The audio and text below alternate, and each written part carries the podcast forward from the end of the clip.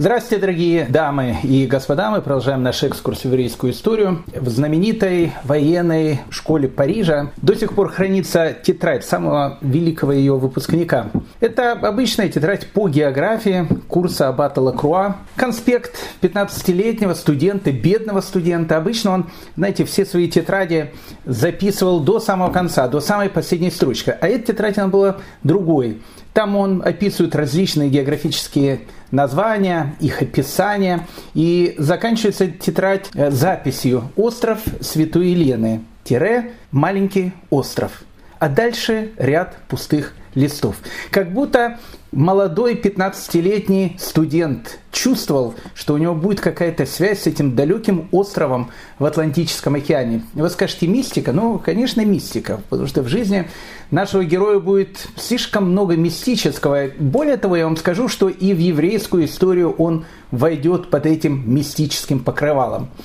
1798 год. Нашему герою 29 лет, он уже молодой генерал, город Тулон – на корабле «Орион», это главный корабль из эскадры. В 400 кораблей, отправляется в сторону земли Израиля. Хотя на самом деле направление было в сторону Египта, но в конце концов план был рано или поздно очутиться на этой земле. В это же самое время, практически в эти же самые дни, уже в другом городе, в Одессе, 26-летний молодой человек садится на торговый корабль в городе Одесса. Город Одесса только недавно становится российским городом. Он садится в этот корабль и тоже направляется в сторону земли Израиля. Нашего 26-летнего героя звали Раби Нахман из Браслова. Так вот, путь Раби Нахмана из Браслова и путь молодого генерала был практически одинаковый практически такое было впечатление, что у них было синхронное плавание. Потому что когда Рабин Ахман из Браслова приехал в Константинополь, наш молодой генерал, ну, уже просто так по пути захватил остров Мальту, где находился Мальтийский рыцарский орден, уже высадился на берега Африки и совершенно легко и свободно захватил город Александрию. А дальше начинается их движение, причем синхронное движение в сторону земли Израиля. Правда, у молодого генерала планы захватнические. Его планы повторить подвиг Юлия Цезаря и Александра Македонского, захватить побольше стран и стать повелителем целого мира. У нашего 26-летнего молодого равина Рабина Ахмана из Брасова планы совершенно другие, духовные. Он приплывает в землю Израиля для того, чтобы постигать ее духовные тайные секреты. И вот вот это вот синхронное действие вот этих двух молодых людей, оно заканчивается на берегу Средиземного моря, около города Ака. Они могли практически там встретиться, потому что они там были, ну, практически в одни и те же дни. Ну, хасидская традиция говорит о том, что они встретились. Встретились и даже беседовали друг с другом. Но, знаете, ближайший ученик Раби Нахмана из Братства, Раби Натан, когда у него спросили, правда ли, что наш Рэбе встречался самим Наполеоном, улыбнулся и сказал, знаете, ну, мне кажется, что это фантазия. В жизни нашего героя будет слишком много фантастического, слишком много фантазий. Знаете, когда э, император Александр Павлович, он же Александр I, только-только становится э, императором, э, он устроил такой большой званый ужин во дворце и приглашает много туда гостей, приглашает он туда и генерала Заборовского. Генерал Заборовский, он был таким старым воякой, он еще служил в армии его бабушки, Великой Екатерины. И вот во время ужина император Александр спрашивают у генерала Заворовского, скажите, пожалуйста, генерал, а правда ли говорят, что у вас было знакомство с Буонапарте, так его тогда еще называли, Буонапарте на французский и итальянский такой манер. И генерал Заборовский, откашлявшись, улыбнулся, сказал, ваше императорское величество, чистая правда, чистая правда. Знаете, говорит, ваша э, покойная бабушка, императрица Екатерина Великая, у нее был такой план, вот такая вот идея фикс. Она хотела захватить Константинополь. И в захваченном Константинополе она хотела возобновить Великую Византию. Третий Рим. И вот у нее был такой план, э, она собиралась начинать турецкий поход, который на самом деле начался, турецкая эта война. И был объявлен э, такой конкурс о том, что представители разных стран мира, они могут приезжать на российскую службу. И вот он говорит, я получаю письмо от э, молодого лейтенанта Наполеона Бонапарте. И Наполеон Бонапарте просит в этом письме, я очень хочу устроиться на российскую службу. Но единственное, что он был лейтенант, а он очень просил, чтобы мы ему дали в российской армии звание майора. Но я не имел, говорит, таких полномочий, и я написал молодому лейтенанту о том, что мы готовы вас принять, но только в должности лейтенанта. Так Наполеон Бонапарта не стал офицером русской армии. Вы знаете, история не любит сослагательных наклонений, но может было бы подумать, а что бы было, если бы генерал Бонапарт Бонапарт стал офицером русской армии. Но это все было, дорогие мои друзья, такая большая-большая присказка. А сейчас начинается сказка. Как вы понимаете, сказка мистическая, интересная, потому что генерал Бонапарте, а потом император Бонапарт, он окутан слишком таким мистическим духом в еврейской истории. Он очень сильно повлияет на эту самую еврейскую историю. Итак, дорогие мои друзья, мы э, кратко повторяем содержание предыдущей серии. Мы говорили с вами о французской революции, там была якобинская диктатура со своими э, верами разума, потом с э, культом высшего существа и так дальше. Кстати, нужно отдать должное о том, что, э, в принципе, вот Наполеон Бонапарт, он, наверное, всю жизнь и будет этим адептом робеспьеровского культа высшего существа. Он, скажем так, не был атеистом, потому что он был все-таки поклонником Жан-Жака Руссо. Мы помните, с вами говорили, что Жан-Жак Руссо говорит о том, что нельзя строить государство, особенно империю, если это империя будет строиться на каких-то, ну, не знаю, атеистических основах. Должна быть какая-то религия. Поэтому э, вот э, император Наполеон Бонапарте, вот он был, наверное, э, в той или иной степени адептом этой э, самой религии, религии высшего разума. Но об этом мы поговорим чуть позже. Итак, э, вот якобинская диктатура со своими гильотинами, массовыми террорами и так дальше, она заканчивается тем, что самого Робеспьера гильотинировали на площади Свободы, как это и положено во время революции. И вот э, в течение пяти лет, в 1794 по 1799 год, начинается так называемая эра директории. Это такой период э, в истории французской революции, вот эпоха директории. И вот в эту эпоху директории, точнее даже э, не совсем в эпоху директории, еще даже в первый год революции, ведь она же поднимает э, людей, можно сказать, из самых низов, и может возвести их в генералы, а может иногда возвести и в императоры. Так и будет происходить карьера нашего героя сегодняшнего. Это будет головокружительная карьера, когда он буквально за какие-то, ну, считанные годы от письма генералу Заборовскому, где он просит стать майором э, русской армии, э, достигает э, такую должность, которая не было еще со времен, наверное, Римской империи во Франции. Он становится императором, великим императором Наполеоном. Само имя Наполеон, оно уже мистическое. Когда я слышу Наполеон, мне всегда представляется Наполеон, который так вкусно готовит моя э, мама. Жена что-то редко готовит, а вот э, мама готовит Наполеон. Какой-то вкус детства. Он связан у меня с чем-то сладким, или, может быть, даже с треуголкой. А вот э, когда Наполеон Бонапарте родился на острове Корсика в 1769 году, у многих людей это имя не вызывало вообще никаких ассоциаций э, по одной простой причине, потому что это крайне редкое имя. Очень редкое имя, оно практически не встречается в Италии. Ведь э, э, предки нашего героя Буанапарта, это вот семья небольших, таких не очень богатых аристократов. Она происходила из Флоренции. Итальянцы, безусловно, конечно. Они переезжают из Флоренции на Корсику где-то в 16 начале 17 века. И вот дали новорожденному мальчику, который практически родился, ну не на поле боя, но под грохотание пушек, потому что тогда Корсика, она 400 лет была как бы собственностью Генуэзской республики. И вот здесь вот э, буквально за год до рождения нашего героя генуэзское правительство, ну прям как, знаете, в свое время Александр II решил продать. Только Александр II продал Аляску, а Генуэзская республика решила продать Корсику. Корсику продали Франции, Наполеону, прошу прощения, Людовику XV за 40 миллионов ливров. Большие очень деньги. Ну вот корсиканцы, они восстали э, против этой передачи Франции, они себя чувствовали в первую очередь итальянцами, они говорили на таком диалекте итальянского языка. Кстати, надо сказать, что наш герой всю жизнь по-французски будет говорить с итальянским акцентом. Это тоже интересный такой факт. И вот э, буквально за год до рождения Наполеона начинается вот восстание корсиканцев, которые выступают против того, чтобы их остров, любимый остров переходил в, во владение Франции. Ну, в общем, как бы там ни было, э, под этот гул канонады и рождается этот мальчик, которого, которому дали такое странное имя Наполеон. Говорят о том, что это какое-то семейное, еще старое итальянское семейное имя его предков.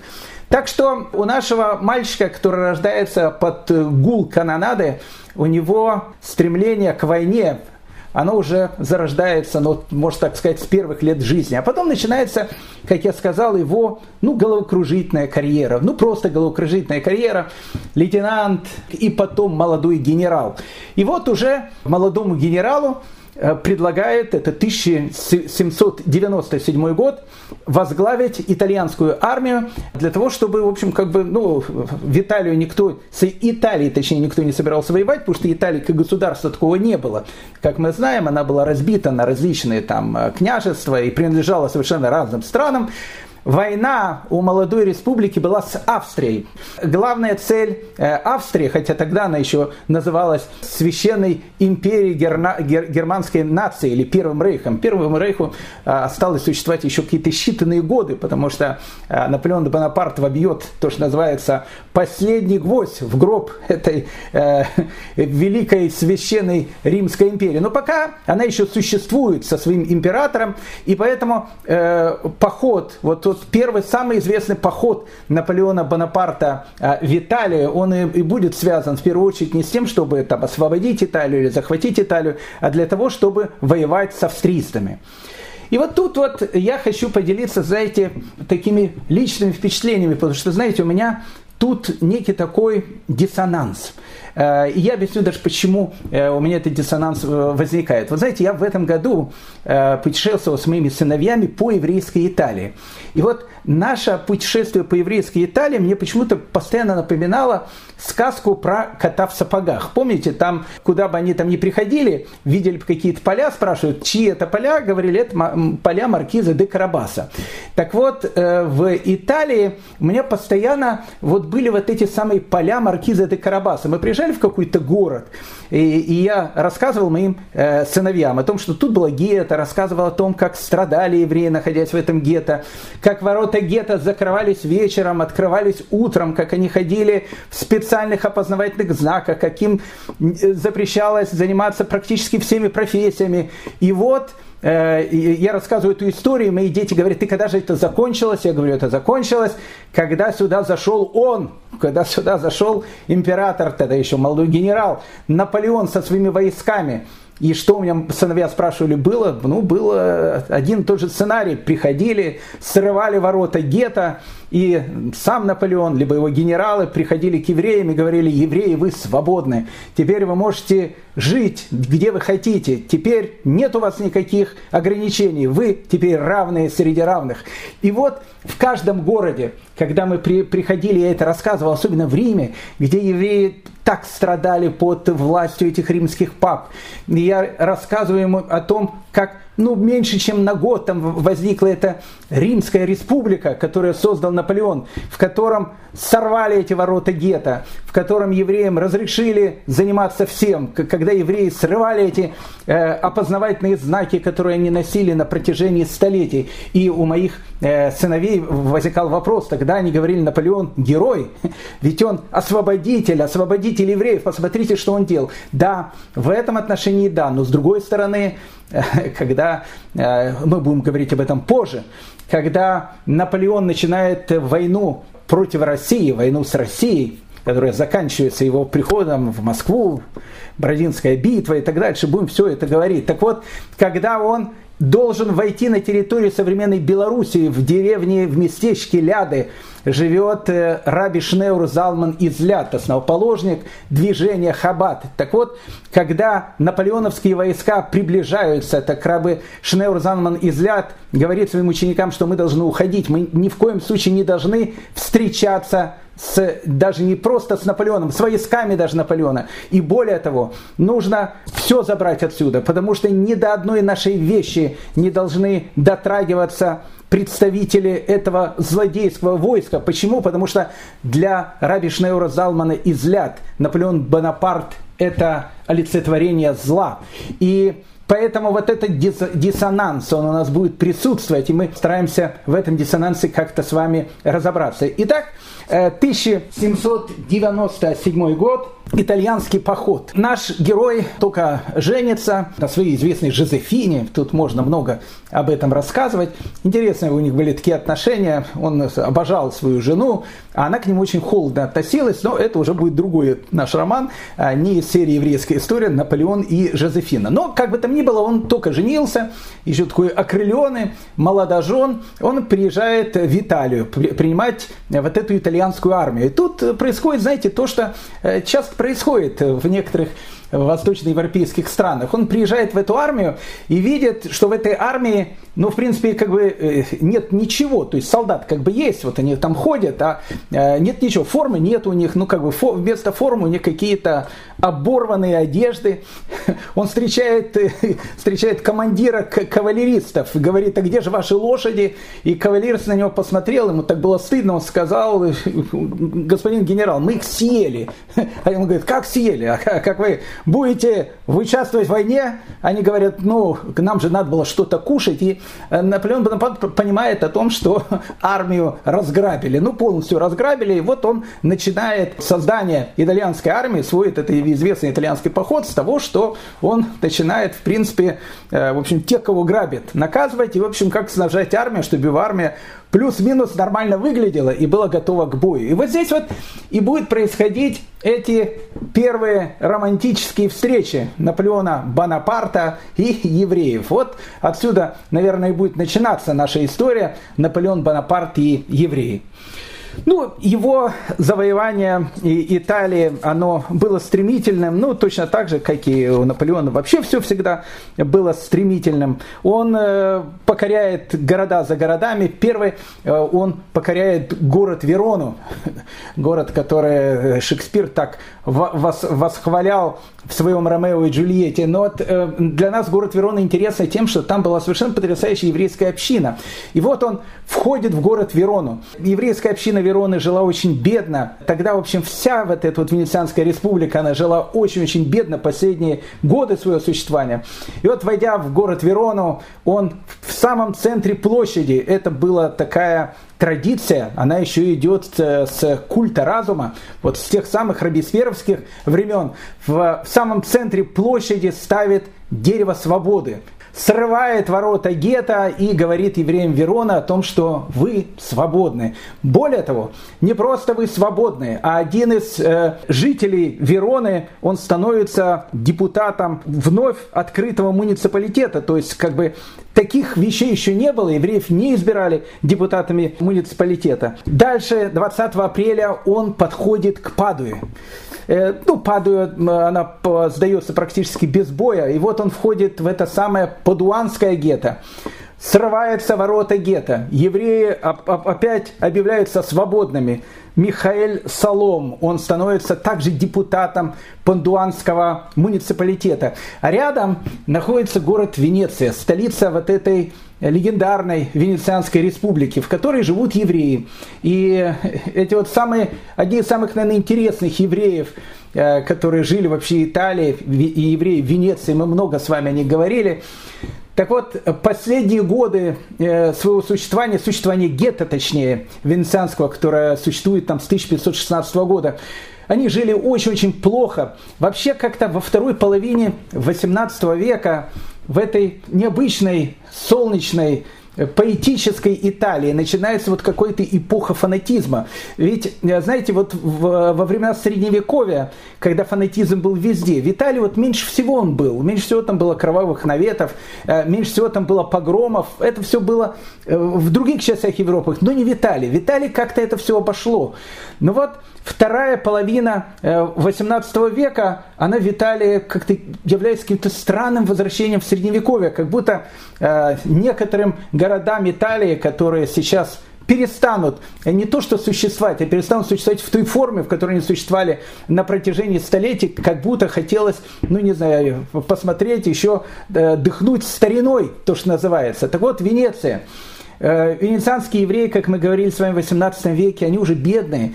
Нету вот этого былого величия, блеска, который был у еврейской общины. С каждым годом э, венецианские евреи не становятся все беднее и беднее. А, и тут еще 1777 год э, евреи подписывают кондоту. Мы говорили с вами о том, что евреи в Венеции, они живут, как, говорилось, как говорится, от кондоты до кондоты. Что такое кондота? Кондота – это некий договор договор, который заключается на определенное количество лет о том, что евреям разрешают жить в Венеции. Ну и прописываются те права, которые будут у венецианских евреев. Поэтому евреи Венеции, с одной стороны, как бы жили на протяжении уже более 200 лет, а с другой стороны, ну каждые лет 10 они думают, выгонят их, не выгонят их. Вот так вот они и жили на протяжении всего этого времени. И тут в 1777 году венецианская община уже необыкновенно бедная, настолько бедная, что она уже объявляет себя банкротом. И вот по этой новой кондоте, она была, наверное, самая страшная за все время существования гетто, за вот эти 250 лет, как оно существовало. Евреям запретили, ну, практически все э, ну, они до этого ходили в опознавательных знаках, такие, знаете, красные шляпы они должны были носить. Э, это был такой еврейский опознавательный знак. Евреи давно уже не носили эти шляпы в 18 веке, ну и как бы уже и выходили из гетто туда-сюда, хотя еще раз в, во всей Венеции в 18 веке, как мы говорили, от его былого величия не осталось ничего, она стала городом картинка, она стала таким туристическим э, центром, куда все приезжали. Ну, как бы там ни было, как бы какие-то определенные свободы, бедность, ну свободы, какие-то, они уже чувствовались в Венеции. И тут вот эта новая кондота 1777 года, ну какая-то средневековая кондота, э, евреям запрещает абсолютно все, теперь ходят и следят, чтобы они ходили в этих красных шапках, Э, более того, Венеция это же не только Венеция, это Венецианская республика, вот Падуя, Верона, это все части этой большой Венецианской республики. Многие евреи в этой самой Венецианской республике жили в деревнях и в принципе выживали евреи в 18 веке тем, что они занимались либо сельским хозяйством, либо продажей, допустим, каких-то сельскохозяйственных продуктов, в частности пшеницы. Они очень часто занимались продажей пшеницы. И тут вот эта вот кондота, которая Э, выходит и издается не только на Венецию, на, на всю Венецианскую республику, говорит о том, что каждый маленький город или каждое поселение, где нету гетто, должно изгнать евреев. И вот евреев изгоняют из деревень и городов. Они и так уже были полунищие, а теперь, когда нету средств к существованию, вот эти вот толпы полунищих евреев, они приходят в Венецию, и венецианская община не знает, что с ними делать, и э, ей пришлось, ей пришлось э, попросить местной власти, чтобы она ограничила въезд вот этих вот бедных евреев, которые выходят из этих несчастных разоренных деревень и городов Венецию, потому что венецианским нищим самим уже нечего кушать, венецианским еврейским нищим. И вот здесь вот, э, когда начинаются вот эти вот преследования, вот эти вот страшные кондоты с этими красными шляпами, вдруг э, приходят какие-то люди, э, посланцы из городов, которые падают один за другим, из Вероны, потом из Падуи, и рассказывают какие-то совершенно фантастические вещи о том, что там, оказывается, уже и нету гетто. И венецианские евреи спрашивают, «Э, как нет гетто, и что теперь можно вот выходить, заходить, когда ты хочешь, так рассказывать не просто выходить, заходить, когда ты хочешь. Ты можешь жить, где ты хочешь. Ты теперь равный среди равных. Ты теперь можешь быть избран главой муниципалитета. Ты теперь можешь быть генералом новой армии. Ты теперь можешь быть кем ты хочешь. И вот это, конечно, все звучит как фантастика. Поэтому, когда в самом начале мая 1797 года в Венеции уже начали слушать вот этот шум канонады. В еврейское гетто заходит 600 славянских наемников. Ну, как бы евреев считали, э, в принципе, пятой колонной. Ну, это как бы, может быть, и не зря считали, потому что понятно, что с такой жизнью, как была у них, и тут вот свобода, которую дает этот молодой совершенно парень, ему еще 27 лет, 27-летний молодой генерал, который приходит и вот дает вот эти все свободы, равенство, братство, ходит в где-то 600 наемников, э, славянских наемников с Югославии, будущей Югославии. И э, сначала они в гет не вошли, сначала они гетто окружили, поэтому э, как бы жители еврейского гетто начинают э, волноваться, потому что э, все говорило о том, что все для 250-летней истории венецианского гетто может закончиться очень-очень трагично. Более того, уже где-то 3 4 мая по приказу Венецианского сената наемники входят в гетто, и э, каждого из них поселили в еврейские дома по 7, 8, 10 человек. И э, до сих пор, до сих пор в Венеции ходит эта легенда. Они говорят о том, что венецианское гетто должно было, скорее всего, погибнуть в этом страшном погроме, который мог тогда произойти. И э, спас венецианское гетто последний э, раввин венецианского гетто Рави Авраам Йона. Так говорят в Венеции до сегодняшнего дня. Почему Раф Авраам Йона? Потому что до того момента, как, когда туда зашли вот эти 600 славянских наемников, он, как, как рассказывает, около э, каждого дома написал специальный амулет, специальную камею, каббалистическую камею, которую он сказал будет защищать этот дом. И венецианские евреи до сих пор рассказывают о том, что когда были эти страшные дни мая 1797 года, когда вот эти наемники вошли в гетто, ни один человек не пострадал. И тут 16 мая 1797 года войска Наполеона Бонапарта входят в Венецию. Ну, с этого, в принципе, и заканчивается Сиренисима. Сиренисима, так называлась эта республика. Сиренисима – это светлейшая, светлейшая республика Венеции, романтическая, богатющая, Э, ну, самое-самое, наверное, интересное такое государственное образование, которое было и в средневековой Европе, и в Европе новое время, Венецианская республика, она подходит к своему концу. Э, войска Наполеона входят в город, и город объявляется теперь частью свободной новой республики, где теперь будут э, властвовать новые совершенно понятия свобода, равенство и братство. И вот войска французские войска, они одними из первых подходят к венецианскому гету.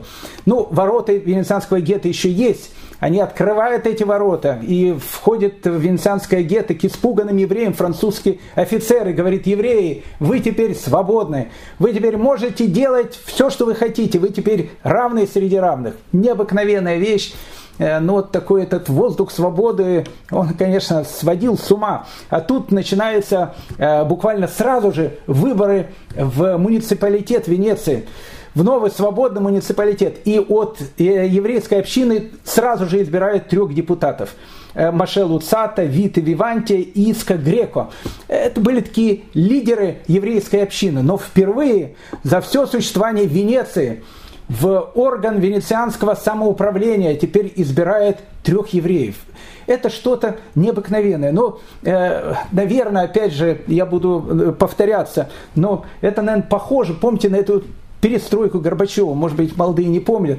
Я был тогда еще маленьким, я это помнил, я помнил моих родителей, которые открывали газеты, читали, и, и, и каждый раз это какое-то было восхищение. Такого не может быть, то, что тут пишут, как такое могут писать в газетах. Вот, вот эта вот атмосфера, она происходит, э, происходит в Венеции. Ну, конечно, гетто тут же объявляется свободным, революционным, и э, ну, у главы гетто есть, есть глава гетто. Это Равин, э, которого мы сейчас упоминали, Раби Авраам Йона, который, как говорят, спас Венецию своими каббалистическими этими э, камеями, которые он повесил. Но тут же новое революционное правительство говорит, у нас нет должности как бы Равина, который возглавляет гетто. Авраам Йона теперь будет у нас гражданским старостой. Вот э, гражданским старостой, ну, общин спрашивает, но он все-таки раввин. Да, он раввин, но, но такой-то он э, государственный раввин. Государственный раввин, гражданский староста, ну, еще э, не привыкли к новым вот этим преобразованиям. Э, и тут э, говорят э, лидерам еврейской общины о том, что как бы теперь вы свободны, и теперь нужно делать новые выборы в общину, потому что э, новые свободные выборы общины. И вот 9 э, июля объявлен день выборов. Э, ну, в Венецианское гетто э, входят французские войска для того, чтобы был порядок, они э, следят порядок, все должно быть очень демократично, тут никаких потасовок не должно быть, порядок, чтобы во время ну, голосования не было каких-то там недопониманий и так дальше. И вот в э, старинной, самой старой шкинадской синагоге э, и проходят вот эти вот первые выборы.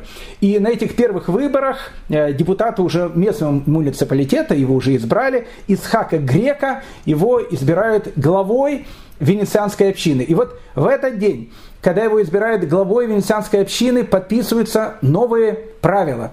Отныне все старинные херемы – а херем, что такое херем? Херем – это отлучение от общины. Когда еврей, если делал что-то плохое, еврейская община могла его на какое-то время от, отлучить. Все еврейские херемы отменяются. Более того, все общины, налоги, которые были, отменяются – ну, тогда э, местные уже как бы э, староста, прав Авраам Йона, он уже э, официально не главный раввин, он как бы городской староста с функциями государственного раввина. Он говорит, ну как же община-то должна за счет чего-то существовать, и ему говорят, что во времена свободы все будут жить очень хорошо. Поэтому ну, вот этот маленький налог на существование еврейских синагог, как минимум, его оставляет. Но вот это вот Э, атмосфера сумасшествия. Э, это было 9 июля, а 10 июля завтра должен быть пост 17 Тамуза. А 17 Тамуза это очень такой э, печальный день еврейского календаря. Это время, когда войска Тита, они уже практически ворвались в Иерусалим, падает одна из стен, и, еще немного, и в, в Иерусалим пойдет. Те же самые страшные события происходили и во время первого храма. 17 Тамуза это пост, связанный с национальной катастрофой. И вот на 17 Тамуза, 10 июля, было назначено и это мероприятие. Все евреи собираются на главной площади венецианского гетто, которая называется Кампо де Гетто Ново. Вот это вот ну, центральная площадь. Кто, тот, кто был в венецианском гетто, безусловно, знает ее. В центре находится этот известный колодец. У этой площади уже новое название. Теперь ее не называют Кампо де Гетто Ново, ее теперь называют Улица Свободы, потому что все теперь это свобода. И вот теперь собирается огромная-огромная толпа Э, на, на центральную улицу Венецианского гетто. Это все жители гетто и приглашенные. Тут есть и революционные священники, э, тут есть и французские генералы. И все это начинается, конечно, с парада, с военного парада. В центр вот этой вот Кампа де Гвета Нова входит освободительная французская армия, которая шагает, э, которая распевает уже ставший национальным гимном Марсельезу. И это все какое-то было совершенно необыкновенное событие. А потом по приказу генерала Буанапарте, который приказал в центре этого старинного венецианского гетто посадить дерево свободы. И вокруг этого дерева свободы со словами «свобода, равенство, братство» все должны взяться за руки и танцевать. И начинаются вот эти вот необыкновенные танцы 17-го Тамуза, когда танцуют все вот эти вот жители этого гетто, которые еще ну, недавно, еще каких-то несколько дней тому назад были самыми угнетаемыми э, людьми этого города, а теперь у них есть абсолютно все. Теперь у них есть свобода, теперь, теперь они могут заниматься, чем они хотят. Женщины плачут. Э, в, в, этой, э, в этом хороводе танцуют священники с местных епархий, которые еще недавно были там инквизиторами. Все, они теперь тоже уже как бы это все забыли. Все взялись за руки и танцуют. Но это было только начало праздника. А потом выходит этот французский офицер и говорит по приказу генерала Буанапарте, сейчас нужно сорвать ворота гетто положить их в центр площади рядом с деревом свободы и сжечь. И вот здесь вот начинается вот этот апофеоз венецианского гетто, когда срываются ворота гетто, которые были закрыты для евреев с 1516 года, в самом центре площади и сжигаются. Конечно, атмосфера, которая тогда царила в венецианском гетто, ее ну, практически невозможно описать. Говорят, что на э, этот колодец, который находится в, вот в самом центре площади, вообще венецианских кампо, вот этих площадях, Э, вы всегда увидите колодец. Это понятно, потому что в Венеции, как вы понимаете, воды нету. Поэтому под этими колодцами находятся огромные резервуары, куда скатывается дождевая вода, и которую потом люди пили на протяжении всего времени, когда дождей не было. Поэтому колодец это самая важная вещь Венецианского района. Так э, на этот колодец забирается Рафаэль Виванте, брат Вита Виванте, который избран уже в, городской муниципалитет. Он начинает что-то говорить, э, причем э, так восторженно говорит, и ничего не слышно. Э, никто ничего не слышал, потому что вот этот крик, а все кричали одни и те же слова «свобода», «равенство», «братство», он заглушал всех, и поэтому э, так и запомнилось вот этот Рафаэль Виванте, который какую-то говорит совершенно пламенную речь, но которую уже никто не слышит.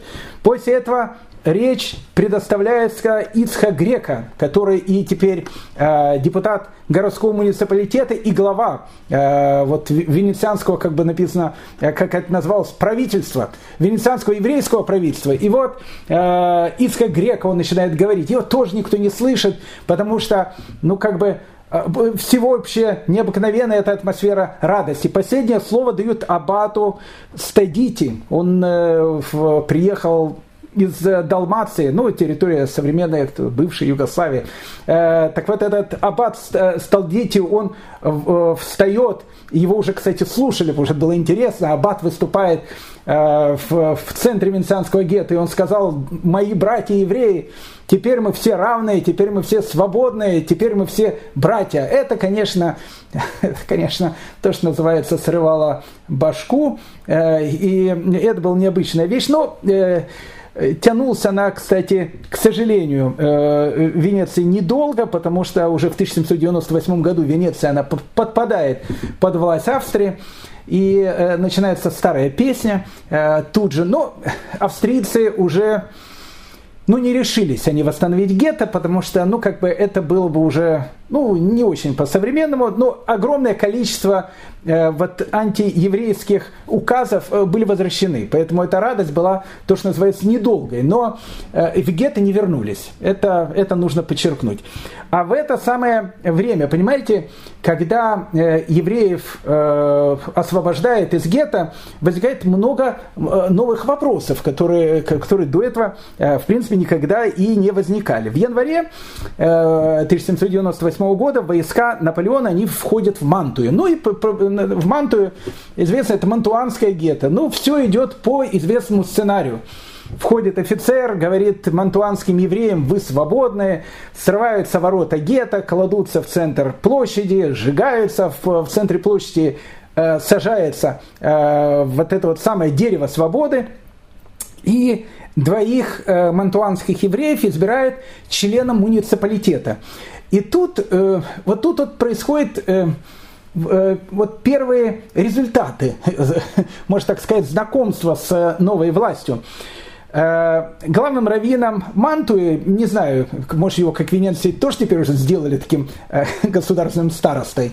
Э, ну, в общем, как бы так, как бы ни было, он оставался главным раввином Мантуи. Известнейший такой человек, Краф Ишмаэль Акоин. Мы еще с ним будем знакомиться, когда Наполеон будет создавать в 1806 году свой Синедрион со словами, что он хочет вернуть Синедрион, который не был уже 2000 лет. Но это будет другая история. Так вот, главный раввин Мантуи Раф Ишмаэль Акоин Коэн из Модены, э, к нему обращаются э, с таким вопросом, и этот новый вопрос.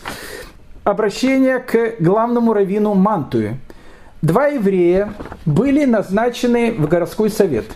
И случилось так, что радость и веселье, когда всем членам совета оказывается особая честь ехать к месту своего сбора в каретах, выпал на день Святой Субботы. Члены же Совета хотят, чтобы евреи ехали с ними в каретах. Поэтому мы спрашиваем у, вашей, у нашего уважаемого э, равина позицию. Есть ли возможность получить на это разрешение? Ведь уклониться от поездки будет крайне сложно, и мы сможем оскорбить этим наших новых братьев. Обратите внимание, наших новых братьев мы сможем этим оскорбить. Теперь вот новые какие-то правила. Ведь э, в новой республике э, как бы религия, ну, когда Робеспьеру уже голову отрубили, э, религию как бы ее возвращает, но будет возвращать ее по-своему. И мы увидим, как ее по-своему будет возвращать, потому что в принципе, вот новая республика, она, э, в ней религия отделена от государства, поэтому что католицизм, что протестанство, что евреи. Поэтому, ну, когда делают в субботу, то как-то уже мало интересует, э, есть у евреев суббота, нет у евреев субботы. Ведь э, вообще французская республика живет по новому календарю. Это совершенно новый календарь, там же нету времен года. Это у нас январь 1798 года, а Франция живет по своему другому календарю. Там у них сейчас э, седьмой год существования республики, у нее даже новая эра. Поэтому возникают новые вопросы, но к этим новым вопросам мы опять же тоже вернемся чуть позже. И вот э, здесь вот и, э, наверное, одна из самых таких интересных вещей итальянского похода. Февраль 1798 года. Рим. Римское гетто. Э, ну, мы с вами говорили уже многократно об этом. Римские папы, которые на протяжении веков Э, ну, как бы сама католическая церковь э, ну, полностью притесняла евреев, делала все эти погромы, призывала к погромам, э, наветы и так дальше. Все это как бы в той или иной степени поддерживалось. Но в самом Риме и сами римские папы, они были, ну, как бы, ну, плюс-минус, ну, как бы старались поддерживать какую-то хорошую мину при плохой игре по отношению к евреям. Вот такие были как бы заботливые такие отцы, которые, в общем, защищали вот этих несчастных э, богоубийц от того, чтобы их толпа там полностью разорвала. Но так существовало, в принципе, до начала реформации, там в 16 веке, а потом уже и в 17 веке. Тогда отношение римских пап по отношению к евреям начинает меняться. Евреев до сих пор не убивает, но в Риме начиная с Павла III, это в 16 век, 16 век э, из римского района, римского гетто делают такой зоопарк. И мы об этом с вами уже говорили. Какой зоопарк? Там живут те, которые Э, не приняли Мессию, те, кто убили Бога. И теперь можно прийти в зоопарк, некий такой сафари, и посмотреть, вот что с ними теперь происходит. Их никто не убивает, потому что они являются свидетелями этого преступления, которое они сделали. Поэтому римское гетто, э, туда запрещалось делать абсолютно все. Э, оно было очень узкое, э, находилось прямо на берегах Тибра, но до сих пор там находится. Сейчас там уже в, в 30-й год 20 века, да еще даже еще раньше, там, в начале 20 века уже сделали и начали делать ее, кстати, в конце 19 века, набережную эту. И э, вот это э, затопление э, еврейского гетто, оно стало практически редким, а потом вообще перестало. А вот до этого, до этого каждую весну все начиналось с того, что Тибр выходил из берегов, и вот все вот это вот гетто, оно покрывалось водой. И это был, это был полный ужас, потому что евреям в римском гетто запрещалось ремонтировать дома. Они ходили в, в, с этими одеждами с опознавательными знаками. Э, мусор оттуда практически не убирался. Евреи должны были сами придумать, как это делать. Воды практически туда не подавали. Поэтому там было, конечно же, во всем Риме была атмосфера, прошу прощения, не э, магазина Шанель. Там был запах, в принципе, магазина Шинель. Э, он был во всем Риме, а в римском гетто тем более это все было. Этот, этот спертый воздух, люди, которые жили в одной комнате, там, десятером, там, это, это был какой-то ужас. И вот э, паломники, когда приходили в Рим, их всегда приводили в римское гетто, чтобы они посмотрели, вот посмотрите, как они живут, посмотрите, как они живут. А теперь пойдите, а теперь говорит, посмотрите направо, вот здесь посмотрите, как живут папы римские, Ватикане, как вообще живут главы католической церкви, эти дворцы потрясающие и так дальше. А, сумасшествие э, в конце 18 э, века начинается с Пия VI. Пий VI был вообще просто фанатик такой, ну вот полный фанатик. Все-таки 18 век уже, ну уже, как бы сказать, ну уже, уже на воздушном шаре люди поднимаются, там летают, уже какие-то изобретения там делают, а там вот такое средневековье. И особенно в этом страшном, ужасном, полностью угнетаемом римском гетто. И вот февраль 1798 года войска Наполеона входят в Рим. Папе Римскому э, сразу предложили о том, что это ты, ты считаешь себя папой римским, у нас революционная армия, ты просто у нас будешь батей. Ну, в общем, как бы, смотри, батя, у нас тебе, значит, предложение. Ты отказываешься от всей своей светской власти, а нужно понять о том, что в те времена Папа Римский, он еще, э, ну, он еще руководит практически половиной Италии. Ну, не половина Италии, весь центр Италии, который назывался Папская область. Папа Римский, он был как бы, ну, как бы королем этой Папской области. Он был не просто Папа Римский, он еще был, э, э, ну, он как бы владел как монарх, огромный вот этой областью. Весь центр Италии был в этой области. Э, ему говорят, ты отказываешься, значит, от этой области, ну, становишься, остаешься, значит, папой римским, мы тебе разрешаем, пожалуйста. И, в общем, ну, как бы, а дальше сиди там в Ватикане, как говорится, и, в общем, как бы, поддакивай, когда тебе э, что будет говорить. Ну, тут Пи шестой решил сыграть в такого революционера, сказал, что нет, делайте со мной что хотите. Ну, и все, в принципе, сделали, что хотели. Отнеси его э, в крепость, которая называлась Валена на э, Роне. Э, там он пробыл, кстати, один год в этой, в этой крепости, э, куда изгнали Папу Римского, умер через год. А потом не знали, что с ним делать, потому что боялись его в Рим э, хоронить. Потом через некоторое время его э, в 1802 году все-таки перенесли в Рим, но не похоронили в Ватикане, побаивались. И только уже после войны, в 1947 году, другой Пи, который уже называли Пи-12, который, кстати, тоже э, входит в еврейскую историю э, не самым таким ангелом, потому что э, будет ходить много разных вопросов. А что делал Пи-12 в те времена, когда, в общем, была нацистская Германия? Так вот, Пи-12 только в 1947 году этого э, Пия VI захоронил в Ватикане со всеми этими э, папами римскими. Но, как бы мы отходим от темы, э, в феврале 1798 года войска Наполеона, они входят в Рим. И вот это вот страшное римское гетто, февраль. Сейчас в марте опять начнется очередной этот потоп, когда, когда это, это же скучность, эпидемии, которые там были страшные. И вот, вот эти представитель войск, он входит в римское гетто и говорит э, евреям, которые живут в гетто, вы свободны. Э, как вспоминает один из участников этой вещи, люди не поверили тому, что они слышали, что значит свободно. Они э, как бы не привыкли быть свободными. Свободно это что? Теперь можно жить, где они хотят. Не просто жить, где вы хотите. Вы можете жить, где вы хотите, у вас полная свобода, полные права. Вы теперь ничем не отличаетесь от граждан священников, граждан католиков. Все теперь граждане в этом новой Римской республике. Она просуществовала недолго, всего лишь один год. У меня есть дома в коллекции э, ну, такая э, они, они не, не чеканили деньги железные, они э, делали деньги бумажные. И вот эта вот бумажная э, эта купюра э, Римской Республики 1798 года, она есть у меня дома. Там изображена, конечно же, вот эта дева, которая олицетворяет свободу, о которой мы говорили, которая сидит, держит копье. А, а потом там написано вот эти вот три слова «свобода», «равенство», «братство» и написано «Римская республика». Э, необычная вещь. Вот э, эта вещь в Римской республике продолжалась тоже всего лишь один год. А, а потом э, Папа Римский Пий VI умер, вернули уже другого папу, уже Пия VII. Это начинается эпоха Пиев. Ну и евреи, которые как-то уже один год вздохнули свободно, Э, Пи шестой, он говорит, ну а теперь, э, господа евреи, снова в зоопарк.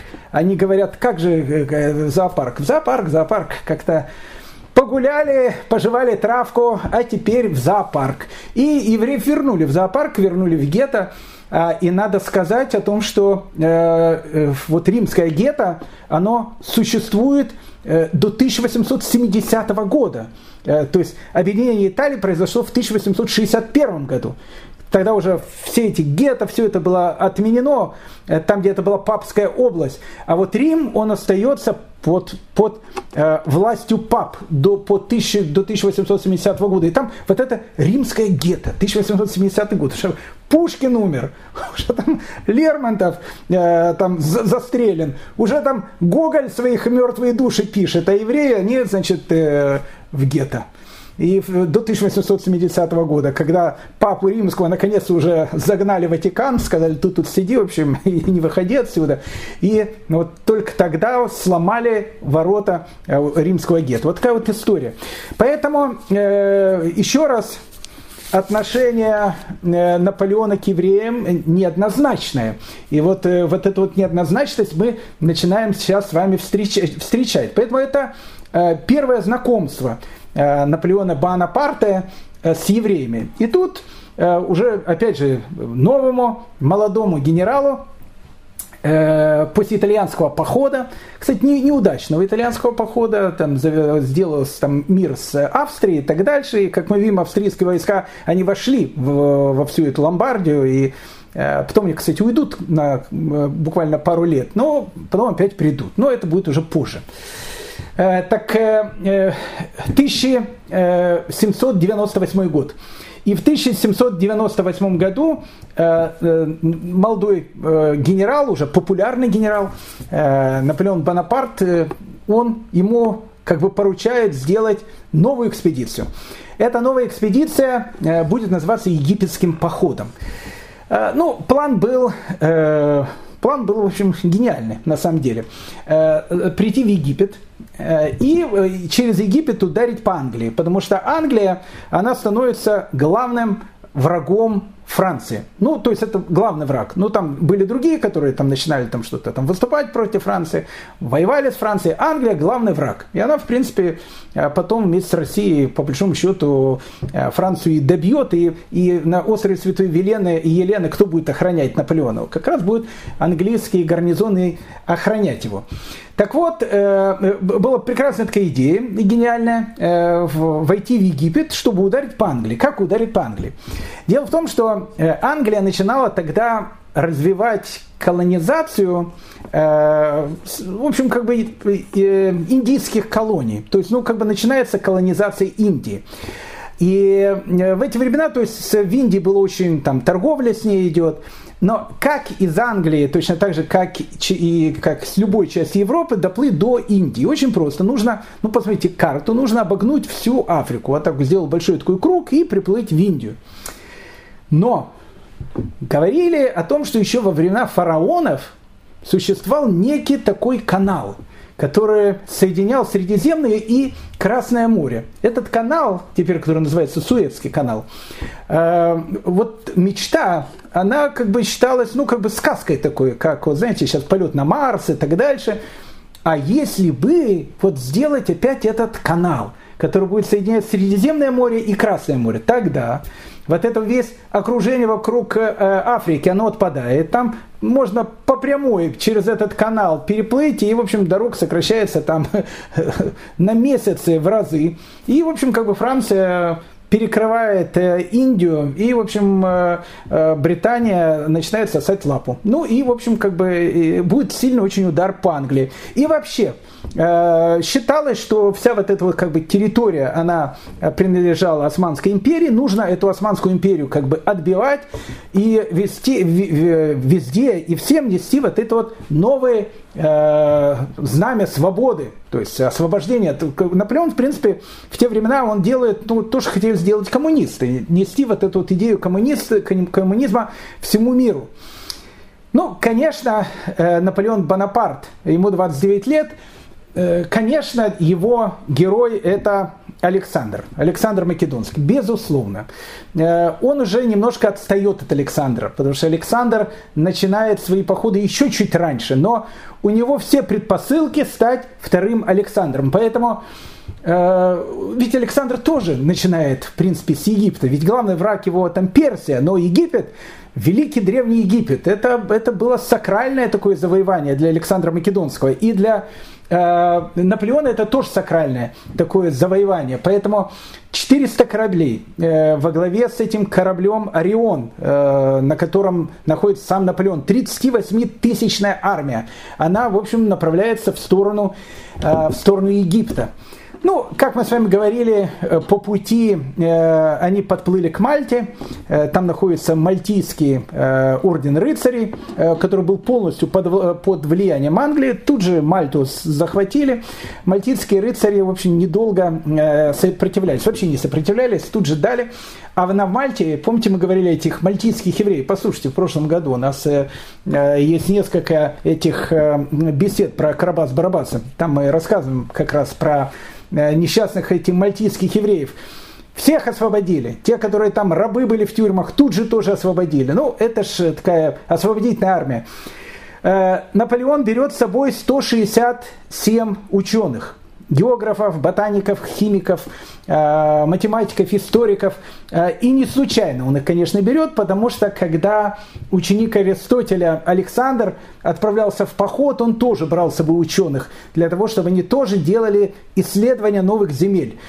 И вот, э, вот эта вот огромная армия, она приплывает к берегам Африки, к берегам Египта, и первая цель, легендарная первая цель, о которой Наполеон просто говорил с придыханием, Александрия.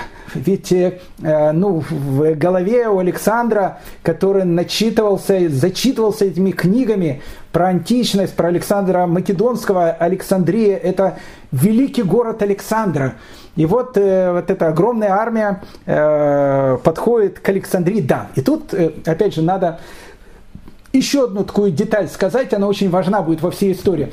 Э, знаете, был такой анекдот, э, старый-старый такой анекдот, э, я не знаю, может быть, он еще со времен Наполеона существует, этот анекдот, но старинный анекдот.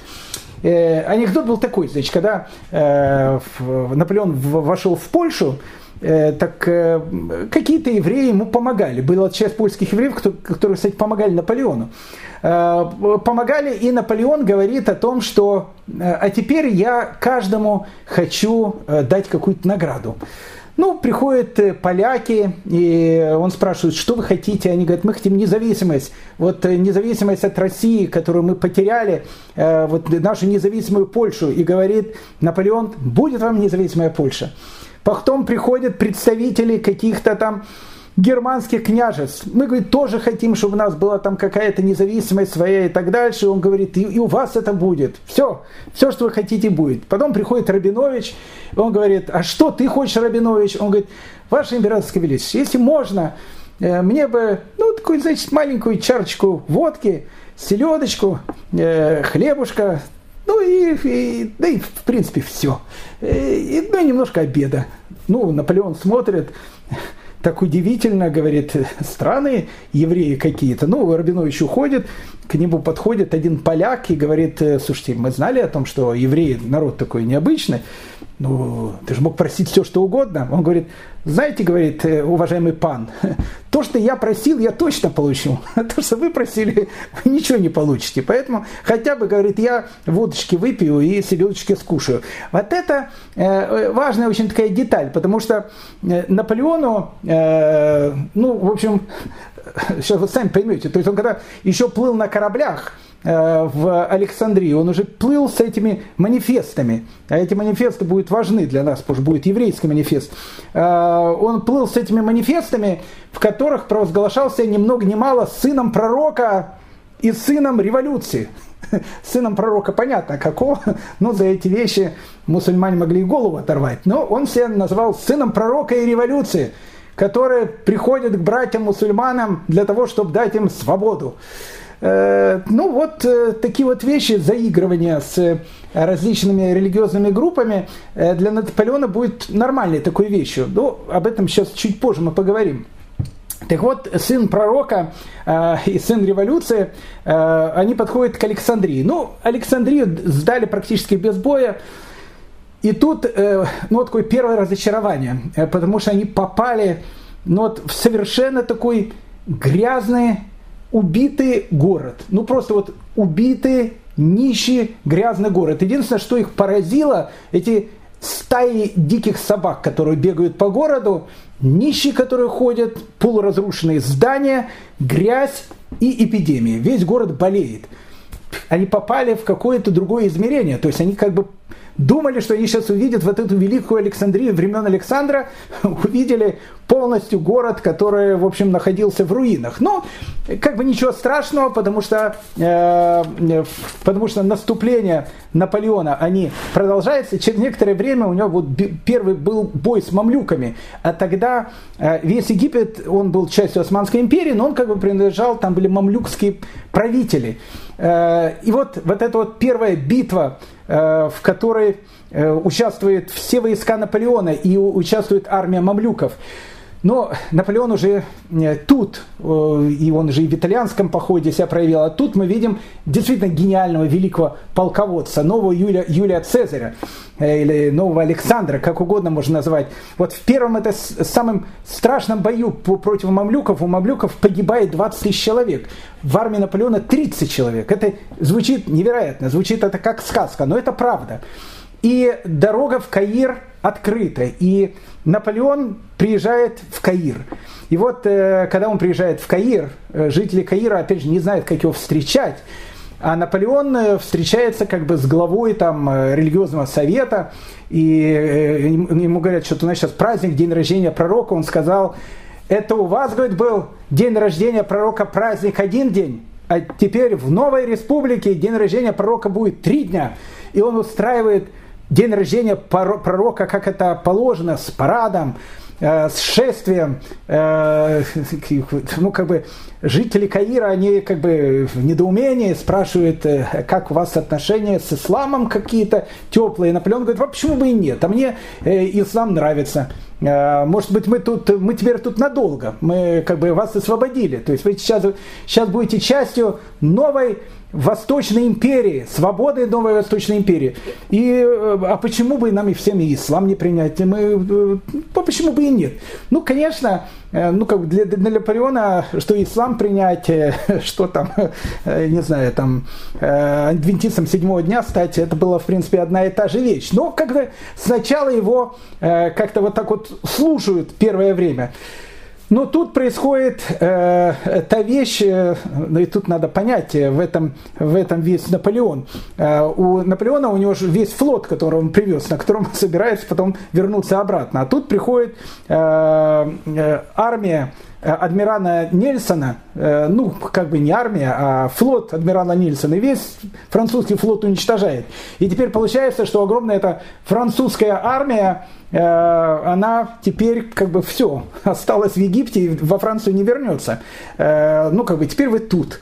И надо э, сказать о том, что Наполеон, он не только э, не впал в какое-то уныние, наоборот, он сказал, ну ничего страшного, э, а мы-то тут теперь пришли навсегда. Мы сейчас будем создавать новую, свободную Восточную империю. И вот э, ему докладывают о том, что англичане э, вместе с турками, они собирают войска в Сирии для того, чтобы ударить по Наполеону.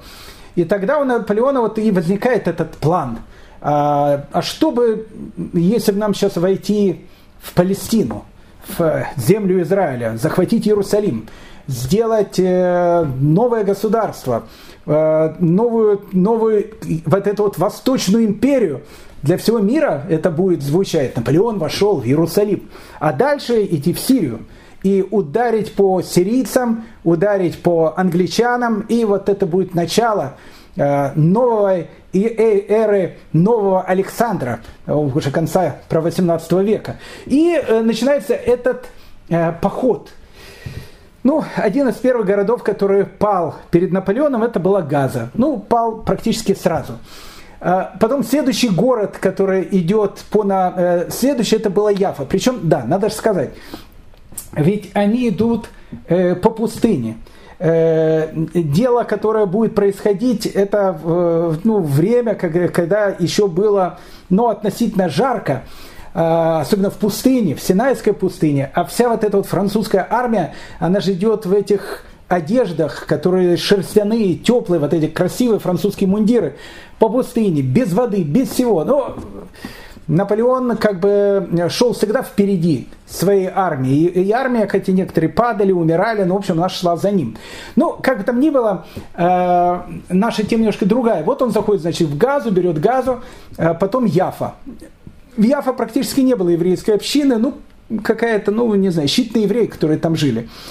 Э, Наполеон э, подходит к Яфе и э, посылает двух своих посланников с тем, чтобы предложить местному этому шейху, который там был, сдаться. Он говорит, если вы сдаетесь, мы, в общем, как бы уходим, э, живите э, как вы хотите.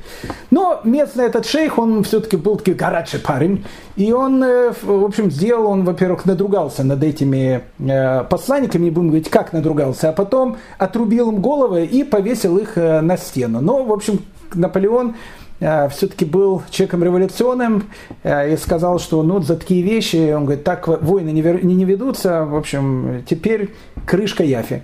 И Яфи действительно была крышка, потому что э, они прорвали там городские укрепления, ворвались в город, Э, началась, безусловно, резня э, Яфа, э, безусловно, потому что Наполеон был взбешен вот этим отношением к парламентариям, к этим почему, посланцам, которых он там послал, которых там казнили.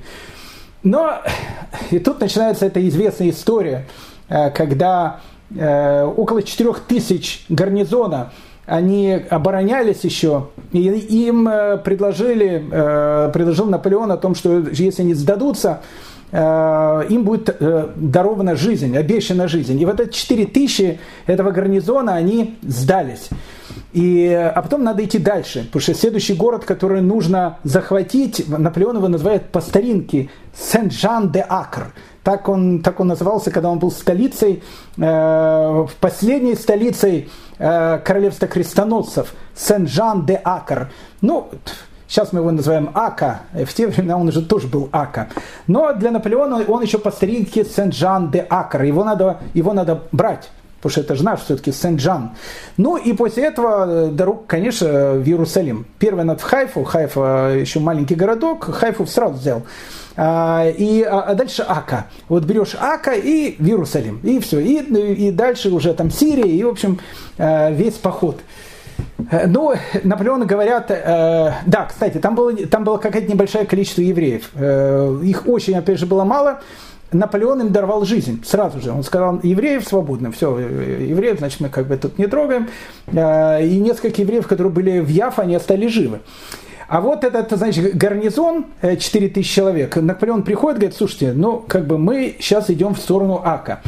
А, а что делать с этими э, четырьмя тысячами, э, ну, как бы солдат? Ведь с ними что-то надо делать. Если кормить их нечем, э, теперь э, охранять их, э, ну, тоже надо там э, войска. Если мы их отпустим, они будут воевать против нас, в тыл нам, нам ударят. Что делать? И Наполеон сказал, всех поубивать. Э, и ему сказали, ну как же, э, господин генерал, вы же сказали, э, вы сказали, что вы им даруете жизнь. Он говорит, ну что даруем жизнь? Мы воюем ради свободы, ради республики. А когда воюется ради республики, человеческая жизнь, она уже ничего не стоит, потому что все идет ради великой идеи. В этом, кстати, весь Наполеон. И вот этих четырех тысяч Э, солдат, которые охраняли э, Яфа, их казнят. Э, сначала их казнили на берегу моря, просто резали. Это, знаете, такая была, ну, 4 тысячи человек надо зарезать же еще. Их резали, резали, бросали в море, все море уже было красное. Потом, потому что места не было, где их резать, так они ушли за город, там была такая более пустынная местность, их уже там начали резать. Просто вот это массовая резня. Ну, э, это вот первая такая вот э, визитная карточка Наполеона. Это, кстати, не первая. У него уже был во Франции, когда он роялистов расстреливал пушками, женщин, детей, которые там вышли. Но э, когда у Наполеона спросили, указав на все эти трупы, э, а как он, э, что он об этом думает, он сказал, говорит, я видел, как толпа брала Тюри. Это, ну, этот дворец, в котором находился Людовик XVI. И вот эта вот, говорит, толпа, которая подошла к дворцу с пиками, совсем, одела потом на э, Людовика XVI этот фригийский колпак, который носили эти якобинцы. И он говорит, я видел эту толпу, у него же, говорит, были пушки, и если бы он начал стрелять по этой толпе, он, говорит, всех, говорит, там поубивал, и сохранил бы себе жизнь. Он был, понятно, не монархистом, но он не мог понять, как этот слабый король, когда нужно было ради революции поубивать там гигантское количество людей, почему он на это не пошел. Поэтому э, в этом будет весь Наполеон э, и, и Наполеон дальнейший, э, это что, что очень важно. Ну, в общем, следующая э, цель, которая есть у Наполеона, это Сан-Жан-де-Акр, ну или просто по-нашески э, город Ака. А вот с городом Ака получилось, э, ну, получилось, э, как говорили, хотели, как всегда, но, в общем, э, хотели лучше, а получилось, в принципе, э, к сожалению, как всегда. Город Ака э, тогда был как бы э, центром такого Айолета. Айолет – это провинция, которую называл Сидон. Э, ну, туда входила, там, не знаю, Израильская долина, Галилея. Э, это был такой город, в котором э, заседал, ну, как которым руководил человек, которого э, звали таким романтическим именем Ахмад Аль-Джазар. Э, ну, для нас, может, слово джазар, оно ничего не, не, не значит. По-арабски джазар – это палач. Э, просто так его звали, Ахмад Палач. И он, он любил себя э, так назвать, э, как вас зовут? Я мистер Джонсон, я Палач. Э, как вас зовут? Э, э, Иван Иванович Васильев. Палач, очень приятно. И вот он со всеми, как Палач, э, знакомился. Он сам вообще был боснийцем э, по, э, по, э, по происхождению, причем боснийским христианином, не мусульманином. Э, в маленьком детстве его там, он, он, в общем, попал в Египет. Ну, в общем, стал тем, кого э, назвали там, э, там мамлюками и так дальше. У него длинная была история, потом, в общем, он стал, у него была такая карьера потрясающая, и он стал потом человеком, который руководил Акой. Так вот, э, э, Джазар, э, Ахмед Аль-Джазар был человеком, который, в общем, как бы был руководителем этого города. Это был, безусловно, тиран, очень жестокий тиран, но он сделал очень много для строительства Ака. Но Аль-Джазар ничего бы не сделал без своего Сарафа. Тогда Сараф это министр финансов. Его Сарафа, министром финансов, был Рафхаим Фархи. Рафхаим Фархи был, принадлежал к одной из э, ну, вот, самых таких э, э, знаменитых, известных еврейских семей Дамаска. Его папа был известным банкиром. И вот э, Рафхайм Фархи, его этот Аль-Джазар приглашает к себе и, в принципе, вот всю экономику его этого, э, ну, этой провинции, которую он э, руководит, этой Эялета, э, как бы ей руководит этот уже Хайм Фархи. Но ну, нужно сказать, что историки, в принципе, считают, что Наполеон взял Ака благодаря Хайму Фархи, потому что Хайм Фархи, в принципе, организовал оборону города, и э, Хайм Фархи до начала э, еще вторжения Наполеона, и когда уже Наполеон начинал, когда он уже вошел в Египет и так дальше, он начинает э, делать в Ака ну, такие преобразования, которые, в принципе, крепость Ака делают ну, практически неприступной крепостью. Два месяца. Два месяца Наполеон не может взять Ака, более 60 дней, Э, идет эта страшная осада, 62 дня она идет. А потом еще э, в лагере Наполеона начинается эпидемия чумы, э, солдаты умирают от этой эпидемии, и ну, в общем, э, кампания, она близилась к завершению. И, в принципе, вот э, то, что Э, так вот провально закончился египетский поход Наполеона, он провально закончился, хотя во Францию он въедет как герой. Причем въедет, потому что э, кораблей-то уже нет, надо как-то туда въехать. Но это уже другая история. Так вот, э, все это закончится из-за того, что Наполеон не смог взять Ака. Он потерял э, какую-то часть своей армии, может небольшую, но э, армия, она уже, конечно, была полностью, э, ну, она не могла уже дальше воевать. И, в принципе, его идея захватить Иерусалим, а потом уже идти на, дальше туда, на восток, она, в общем, э, провалилась. И поэтому э, один из тех, опять же, людей, благодаря которым провалился, э, если так можно сказать, вот этот восточный поход Наполеона, это как раз был Хайм Фархи. Ну, Хайм Фархи заканчивает, э, как и должен закончить при... Э, ведь шефы так кто его были? Ну, как бы Аль-Джазар, палач, и родственники там, и друзья Аль-Джазара, такие же палачи.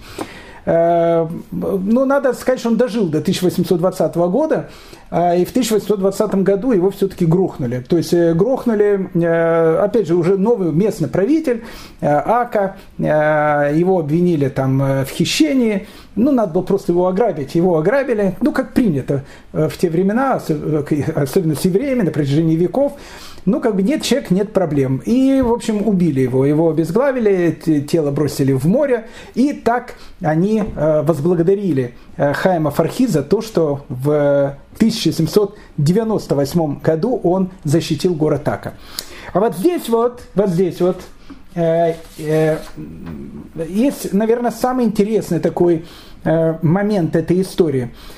Э, помните, Наполеон, он уже, в принципе, и ислам был не готов, в принципе, э, готов был принять, если надо было. Три дня там день рождения пророка отмечает и так дальше. И вот он находится э, рядом с Ака. И он понимает о том, что следующая цель – это Иерусалим. В Иерусалиме живет какая-то, в общем, часть евреев. Ну, я не скажу, что она там больше всего их там живет, но они живут. И евреев еще много живет на востоке, куда он собирается идти. И вот перед праздником э, Песаха, это было э, 1 флориаля, ну так это новый календарь, э, который идет во Франции, или 20 апреля 1799 года. Это вообще был первый день Песаха.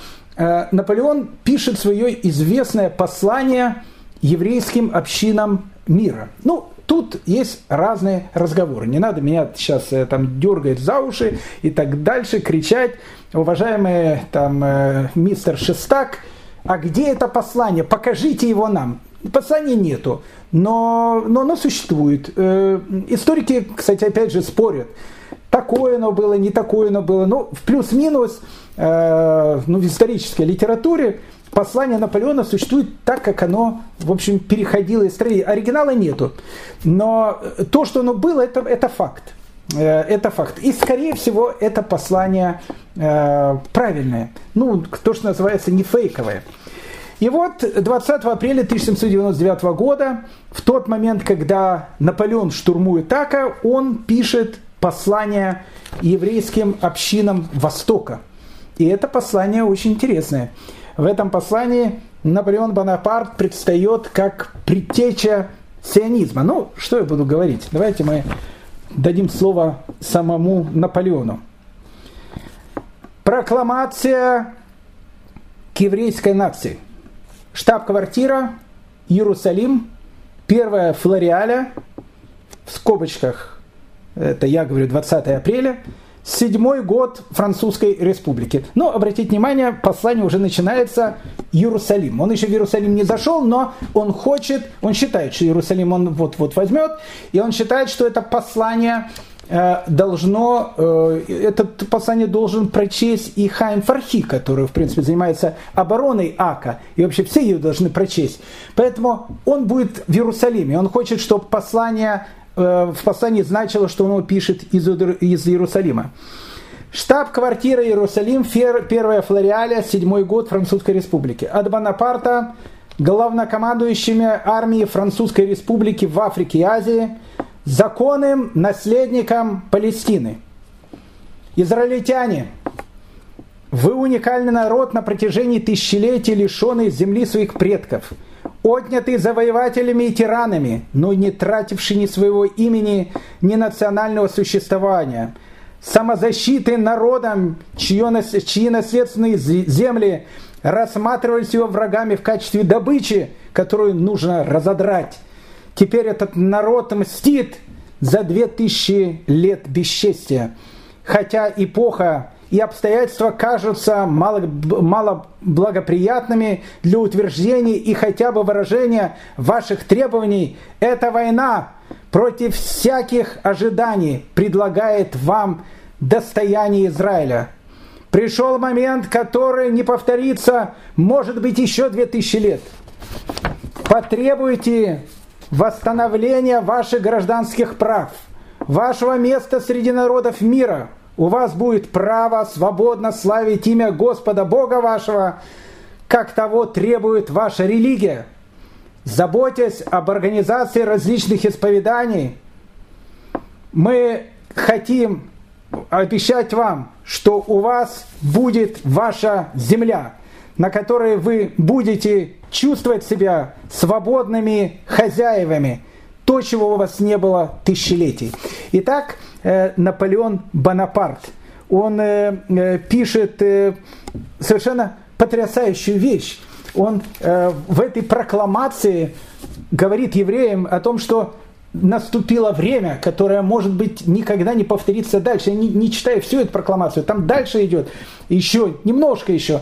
И там он пишет, вы будете в Иерусалиме, у вас будет свое собственное государство, о котором вы мечтали 2000 лет, и я вам дам это государство. И вот э, э, ничего не, не получилось. Э, армия Наполеона под Ака э, была, ну не то что разбита, но в общем она ушла. Э, поход на этом закончился. И опять же, и Наполеон ушел э, во Францию. Казалось бы, опять же, бесславно, но вошел туда как триумфатор. Это, это, это еще один такой э, э черта характера Наполеона. И тут вот идут эти разные разговоры. Э, что это было за послание? Либо как анекдот про этого еврея, э, который попросил э, водочки немножко и селедки, потому что все равно ничего не дадут. Либо, может и вправду в его голове был какой-то план, которому не удалось осуществиться. Но об этом мы уже, э, к сожалению, э, никогда не узнаем. А это, дорогие мои друзья, самое начало э, нашей истории Наполеона и евреев. Поверьте мне, самое интересное впереди. Поэтому большое вам всем спасибо за то, что все это время мы были вместе. И встретимся на следующей неделе. Наполеон Бонапарт, часть вторая, новый Синдрион. Всего самого доброго и хорошего. Да, и самое главное, э, те, кто еще не подписан наш, э, на наш интернет-канал, который называется «Еврейская история», подписывайтесь.